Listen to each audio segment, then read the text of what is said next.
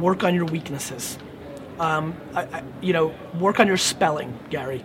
Work on your. Uh, you should wear a suit to a meeting. Uh, anything that isn't authentic to who you are as a human being is bad business advice if you are in control.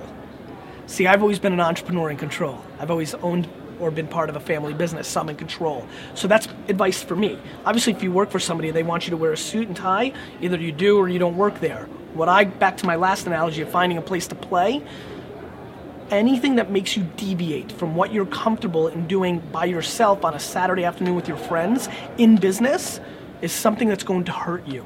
You're going to be molding into something you're not. The authenticity of the relationship and the energy in the room with the client or the prospective client is going to de- deflate because it's not truly you. I get away with murder. I'm about to go on the stage and curse my fucking face off, and everybody's going to clap. You know why? It's not forced. It's who I am. And authenticity trumps anything you do. Except if you're like an authentic murderer, that's not good. But you know what I mean.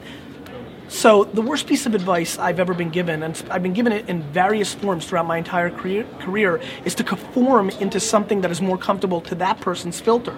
In my filter, if you come to my office in a suit and tie and a resume, I'm less interested in you. I want to story tell. I want to know what makes you tick. Are you driven by money? Because that's good. I'll just give you more of that and you'll be a great employee. Are you driven by legacy? Fine. Let's work on projects where you can become micro famous. Are you driven by time to like do yoga and play sports? Good. I'll give you a nine to five type job.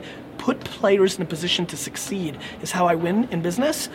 You trying to not put your own self into positions of success are, is a huge mistake. And so I would think about that heavily.